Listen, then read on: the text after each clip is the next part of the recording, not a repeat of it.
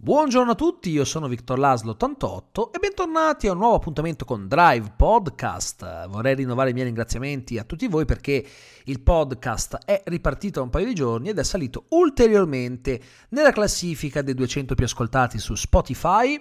Eh, dovrei metterlo anche su Google Podcast e Apple Podcast. Ci sto lavorando entro un paio di giorni dovrei farcela, anche se so che eh, per i podcast viene utilizzato molto Spotify, quindi è la piattaforma che mi interessa maggiormente, ma giustamente voglio dare la possibilità anche a chi non ha eh, Spotify o comunque non è solito utilizzarlo, eh, un uh, modo per ascoltare questo podcast. Dunque, oggi eh, parliamo di un argomento che è molto interessante, a mio modesto parere. Ne ho parlato ieri in una live su Twitch e anche in live con il buon Rob McQuack nel suo show quotidiano Tech Nerdy to Me, magari qualcuno ha ascoltato, cercherò di fare un discorso che sia però un pochino più organico, dal momento che in quelle sedi l'ho solo accennato. Diciamo che eh, in questo periodo eh, c'è un problema che darà i suoi risultati negativi tra un po' di tempo. A cosa mi riferisco? Sono state bloccate naturalmente le produzioni cinematografiche e seriali. Non solo i cinema sono chiusi e quindi non possono uscire prodotti già pronti, che come abbiamo eh, visto ieri eh, vengono messi per la maggior parte, eh, a meno che non si tratti proprio di film veramente attesi che al momento sono rinviati a data da destinarsi, sulle piattaforme di digital download o di streaming. Ad esempio, mentre parlo, è uscito gratuitamente nel catalogo di Amazon Prime Video Bombshell. Per cui se voleste guardarvelo potete farlo perché è un film sicuramente molto interessante e da noi eh, sarebbe dovuto uscire in sala qualche giorno fa, a fine marzo, quindi è arrivato alla fine, ma non al cinema. E eh, il problema è che si sono bloccate anche le produzioni. Film e serie che eh, venivano girati in questo periodo purtroppo sono stati interrotti. Forse alcuni progetti verranno cancellati, altri riprenderanno quando la situazione si sarà stabilizzata. Sta di fatto che eh, per un motivo o per un altro abbiamo un problema. Abbiamo un problema e ce l'hanno le major, ma forse eh, la mh, mm, casa di produzione che ha più problemi in questo senso è Netflix. Perché? Netflix adotta la cosiddetta strategia del debito. Hanno stilato un piano di durata piuttosto lunga eh, entro cui devono rientrare nelle spese, si sono indebitati e continuano a indebitarsi per eh, milioni, anzi miliardi di dollari. Per cui che cosa significa questo? Perché hanno intrapreso questa strategia che può sembrare molto rischiosa? Io non sono un economista, ma qualunque eh, esperto del settore vi dirà che in realtà non è una strategia così bizzarra che viene invece adottata anche da altre grandissime multinazionali. Quello che fa Netflix è indebitarsi per poi eh, creare degli original che vanno a incidere sul numero dei nuovi abbonamenti. Netflix si è fatta come piattaforma il nome eh, di quella piattaforma che eh, offre un servizio non dico unico nel suo genere, ma che di fatto hanno praticamente inventato loro, ovvero eh, quello degli original. Netflix è la piattaforma di streaming che sforna più original in assoluto e non se la sta passando neanche male perché è il servizio di streaming numero uno al mondo e ha battuto eh, di oltre eh, un miliardo di dollari Disney Plus, quindi eh, al momento leader nel settore, e il prodotto online che è stato visto di più nel mondo, ma eh, in realtà eh, anche trascendendo l'online, proprio il programma che è stato più visto tra online e televisivo è stato La Casa di Carta, che come sapete è di Netflix. Netflix ha acquistato i diritti quando eh, La Casa di Carta è, è effettivamente eh, stata chiusa, era un prodotto spagnolo e eh, l'ha messo sul catalogo, eh, il pubblico ha fatto il resto, quando è diventato un grande successo ha deciso di proseguire eh, quello che eh, effettivamente eh, già avevano eh, fatto in Spagna sul canale Antena 3. E quindi eh, Netflix, per mantenere questa strategia e non andare a gamba all'aria, è costretta a uh, di fatto uh, dare sempre più origine alla sua piattaforma perché sono il suo marchio di fabbrica. È il motivo per cui la gente si abbona così volentieri a Netflix. Qual è il problema? Il problema è che loro sono coperti a livello di contenuti fino a dicembre 2020. Questo significa però che fino a non si sa bene ancora quando non possono proseguire con ehm, la registrazione delle varie serie, dei vari film originali. Ad esempio, la serie Messiah, che in tanti mi hanno consigliato, e che è effettivamente molto interessante, eh, trattava anche un argomento piuttosto delicato, è stata cancellata non tanto perché fosse andata così male, in realtà era ehm, andata benino sotto le aspettative di Netflix, ma il problema è questo. Il ragionamento che hanno fatto è, noi adesso non possiamo girare nulla.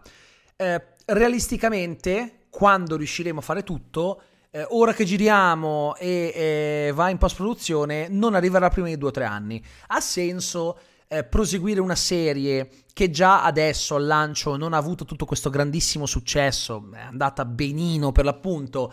Ehm, non ha senso perché? Perché se già adesso, che era la novità, non è stata accolta con particolare entusiasmo, se si aspettano due o tre anni per la seconda stagione, è ovvio che si va incontro al flop. Allora hanno preferito cancellarla. Già questo è un effetto di quello che, eh, che, che, che porta eh, questo blocco improvviso. Quindi, se anche loro eh, riuscissero a iniziare a girare, che so, a settembre, da settembre al momento in cui non avranno più original, non passeranno molti mesi, quindi potrebbero ritrovarsi con un buco. Che cosa può fare Netflix per eh, ovviare a questo enorme problema, perché qui si tratta di qualcosa che può seriamente eh, dare problemi, può anche determinare il fallimento di un'azienda, una situazione del genere. Quindi io credo che quello che dovrebbe fare Netflix e che di fatto sta già facendo, io è una cosa che penso da un po', l'avevo già detta altre volte, e eh, Rob eh, mi ha fatto notare che effettivamente eh, è quello che hanno già messo in atto, ovvero il caso della casa di carta insegna. Che cosa ha fatto Netflix con la casa di carta? Per l'appunto ha creato un successo intorno a una serie che aveva già avuto la sua cassa di risonanza, ma solo in Spagna. Netflix è in grado di prendere quelle serie o quei prodotti originali, possono essere anche film, che eh, magari non sono stati valorizzati in patria e da loro un megafono che ha una copertura mondiale. Per cui quello che dovrebbe fare Netflix è cercare prodotti già pronti e confezionati, magari già conclusi, da mettere nel catalogo che non siano originali, acquistando i diritti per relativamente due soldi, in modo che se dovessero andare bene può proseguirli magari con una stagione nuova, uno spin-off. Ad esempio, nella top 10 di questo mese su Netflix c'è Vis-a-vis, che in tanti mi avete consigliato. Una serie spagnola con due attrici della Casa di Carta, che in patria era andata mh, mm, bene, però niente di particolarmente eccezionale, e eh, quando è stata messa su Netflix qualche giorno fa ha iniziato a sbancare. Non ha il successo della Casa di Carta, ma il punto è che le persone non si informano più di tanto. Voi dovete eh, capire che se siete cinefili, se siete appassionati che si informano, è difficile che voi possiate definirvi il prototipo dello spettatore medio. Lo spettatore medio è ignorante in materia, nel senso che eh, non che sia una persona ignorante, eh, ignora magari eh, le novità, ignora le notizie, ignora magari la casa di produzione ehm, che ha prodotto il film che sta guardando, perché semplicemente non è un appassionato, ma è uno che si rilassa eh, guardando film, guardando serie, in questo caso accende Netflix, vede cosa c'è nel catalogo, eh, difficilmente sa lo spettatore medio cosa starà andando a guardare statisticamente, eh? guarda i consigli eh, che consiglia eh, l'algoritmo di Netflix. Quindi eh, molti vedono vis-à-vis e non si fanno neanche la domanda di chi sia stato a produrla vedono che vis-a-vis sta andando bene, gli piace vis-a-vis, vis-a-vis di Netflix, perché l'hanno trovata su Netflix. E quindi si ovvia il problema degli original. Perché allo spettatore non interessa neanche eh, informarsi su cosa sia di Netflix oppure no. La casa di carta, ancora prima di essere un prodotto Netflix, per molti era un prodotto di Netflix. Perché poi Netflix, furbescamente, quando acquista i diritti in esclusiva di distribuzione di una serie sul territorio, mette a dicitura una serie originale Netflix, anche se di base non lo è, ma lo può fare perché se i diritti sono suoi in quel paese lo può fare, non è una cosa illegale, e quindi lo spettatore pensa, ah, è una serie originale Netflix. Per cui deve dare Netflix l'immagine della piattaforma che ti continua a proporre contenuti nuovi laddove le altre lo fanno ma di meno. E quindi io penso che per Netflix non dovrebbe essere un problema creare un team, e magari l'ha già fatto, per riuscire in un certo senso a, a scovare serie che non importa che siano statunitensi perché ad esempio La Casa di Carta è spagnola eppure è diventato un successo mondiale. Netflix paradossalmente potrebbe far diventare un successo anche una serie eh, sconosciuta uruguayana che però merita. Perché tanto comunque nel mondo se una serie merita su Netflix la si guarda. E è questa la grande forza della piattaforma, per cui è secondo me eh, assolutamente interessante come ehm, come strategia, perché comunque potrebbero cercare di eh, evitare un, non dico magari fallimento, ma un problema grosso eh, che crea la situazione. Altra cosa eh, sono invece eh, le major, perché comunque molte major non hanno la possibilità che Netflix, perché Netflix è produzione, ma è anche distribuzione. Ci sono case di produzione che si distribuiscono anche, ma in maniera diversa perché comunque dove le vanno a distribuire? Devono agganciarsi sempre comunque a una piattaforma di streaming. Per questo secondo me avrebbero dovuto già anni fa creare un sistema di broadcasting, di streaming d'emergenza proprietario delle case di, distribu- di, di produzione in modo che potessero creare un catalogo di emergenza a un certo costo solo nel momento in cui le sale fossero chiuse. Eh, è una cosa che avevo dovuto fare a tempo perso negli anni proprio in vista di un'emergenza, perché purtroppo eh, qual è l'errore umano? L'errore umano è quello di pensare ma sì, tanto non succede, come se le epidemie non ci siano dall'alba dei tempi. Il problema è che io credo che eh, sia proprio una questione di meccanismo di difesa psicologico. Per evitare di soffrire ci dimentichiamo eh, il male che c'è stato tempo addietro. C'è stata la spagnola, eh, la febbre di Hong Kong, eh, abbiamo avuto la SARS, eccetera, però quando arrivano epidemie di questo tipo siamo sempre in qualche modo impreparati. Ci sarà un motivo, probabilmente è proprio che c'è sempre da parte di tanti il ragionamento del ma tanto non succede e non siamo mai preparati per davvero. E anche da questo punto di vista sarebbe stato utile essere preparati, ma diciamo che l'industria piano piano si sta adattando, sta trovando sistemi alternativi per mantenere viva, eh, diciamo, eh, la, la, to, per mantenere vivo tutto quanto il discorso. Certo, non è semplice, me ne rendo conto, però è così. E parlando uh, della situazione in atto, ieri, e io l'ho scoperto la sera, pensate, eh, ho, ho, lavorato tutto il giorno, eh, non avevo letto le notizie, è, è, venuto a mancare il grande scrittore cileno Luis Sepulveda eh, a causa proprio del um, Covid-19 si sapeva già che da settimane lo aveva contratto, ma sembrava eh, fosse migliorato. In realtà, poi, purtroppo, anche vista la sua età avanzata, eh, è stato colpito particolarmente dalla malattia e ci ha lasciati. E la cosa mi dispiace perché mi sono ricordato, ehm, ad esempio, un film di quando ero bambino che è La gabbianella e il gatto. Penso che in tanti di voi lo conoscano. Era, se non sbaglio, di Dalò che aveva già diretto film come La Freccia Azzurra, ad esempio, un animatore italiano straordinario, e eh, qualche anno fa aveva anche ehm, diretto un film eh, su Pinocchio animato, fedelissimo all'originale, anche quello non mi era dispiaciuto. Ehm, la Gabbiana del Gatto è un film, era, questo è il momento Marcord, La Gabbiana del Gatto è un film che mi è sempre piaciuto, peraltro la voce del gatto Zorba era eh, di Carlo Verdone. E se non sbaglio la Gabbianella... Mh, mm, eh, non ricordo più chi la, l'aveva doppiata, però era, era, anche lei comunque una, una, un'attrice di un, di un, certo livello. Sta di fatto che ho appreso questa notizia con eh, grande rammarico, perché io poi ero lettore eh, dei romanzi, dei racconti di Sepulveda e sinceramente sono rimasto ehm, parecchio colpito anche perché insomma è anche il modo in cui se n'è andato a essere eh, parecchio triste perché è, è, è una, una, nota dolente in più eh, in una situazione che già ci sta un pochino ehm, colpendo tutti, senza, chi più chi meno, ma siamo tutti sulla stessa barca eh, sostanzialmente, per cui è per questo che eh, è giusto che ehm, le persone provino a trovare metodi alternativi per andare avanti, eh, non come se nulla fosse, quello no, ma adattandosi.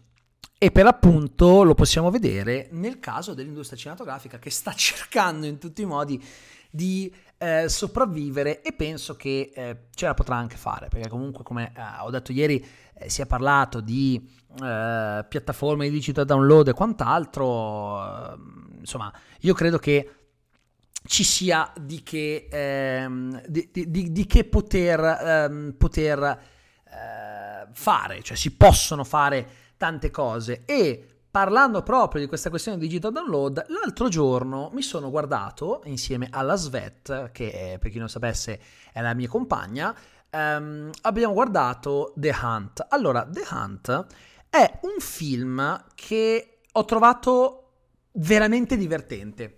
È un thriller horror, anche particolarmente violento, eh, di, eh, de- della Blumhouse. Allora, Jason Bloom è un cazzo di genio, ok? Eh, perché è un cazzo di genio? Perché lui dal nulla, nel corso degli anni, ha creato una realtà horror che è straordinaria e è anche molto prolifica come, le, come realtà perché nel giro di tre mesi abbiamo avuto Fantasy Island, che vabbè è un filmaccio, peraltro eh, tratto dalla serie Fantasylandia degli anni 70 e 80, eh, un'idea proprio assurda, con Michael Pegna tra l'altro, e eh, poi è uscito The Invisible Man che da noi è uscito direttamente in digital download, anzi neanche, sì, è, è a noleggio in realtà, non è, non è, neanche, eh, non è neanche in acquisto. E poi questo uh, The Hunt, eh, che è sempre per appunto un film della Blumhouse, molto diverso rispetto a The Invisible Man, e mi ha divertito perché, perché molto semplicemente eh, è un'idea molto carina, mh, mm, anche originale a modo suo, non, niente, non è che sia mh, qualcosa di mai visto, però comunque ha un suo quid e eh, mi piace molto il modo in cui abbia giocato anche con il cast. C'è Emma Roberts e alcuni guardandolo si sono eh, lamentati per un motivo che non vi spiego. Io trovo geniale il modo in cui abbiano gestito la storia e, e il tutto in generale. Peraltro nel cast ci sono anche un paio di sorprese, devo dire. E eh, ho sentito alcuni lamentarsi dicendo: Eh, ma non è bello, ma è brutto, ma annoiato. No, io l'ho trovato invece molto ritmato e con una punta di critica alla società digitalizzata di oggi che mi ha fatto sorridere perché si parla anche di um, hater, ma non solo, si parla di persone che eh, non sanno stare sul web e che hanno l'insulto facile, persone con cui io purtroppo ho a che fare molto spesso.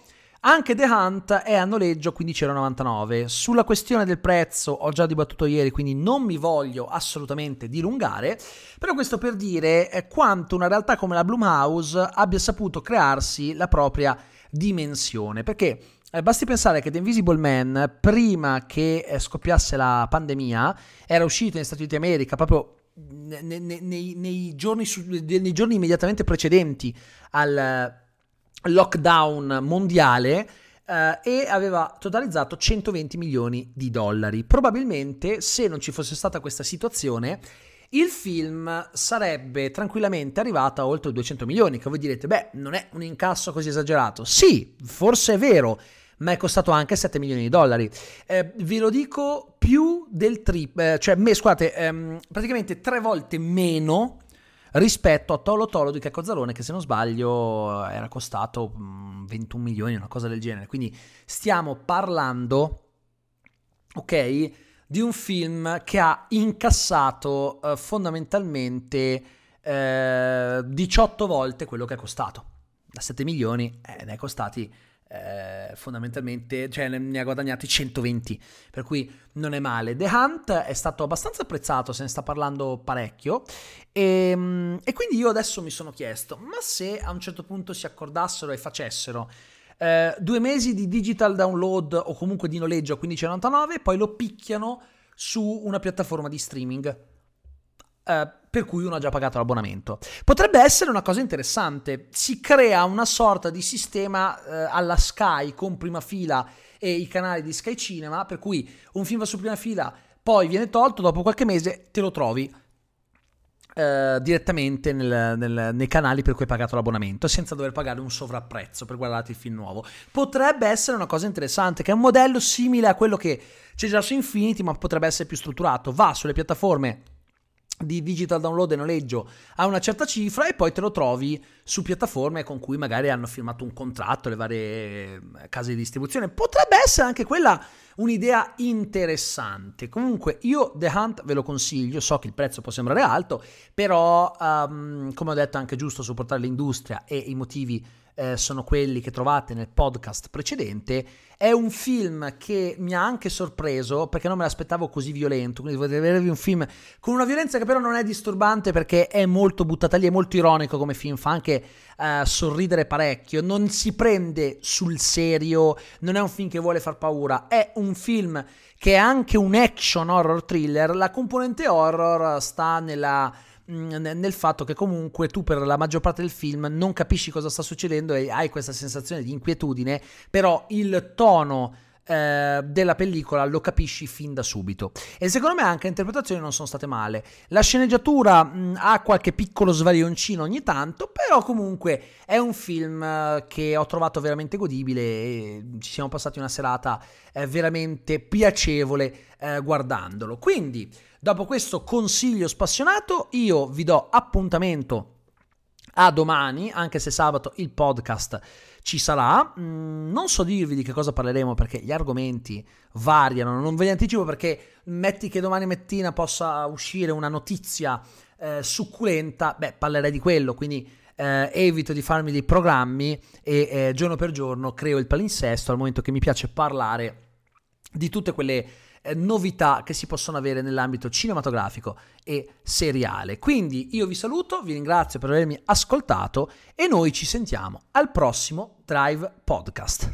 Buona, buona giornata a tutti.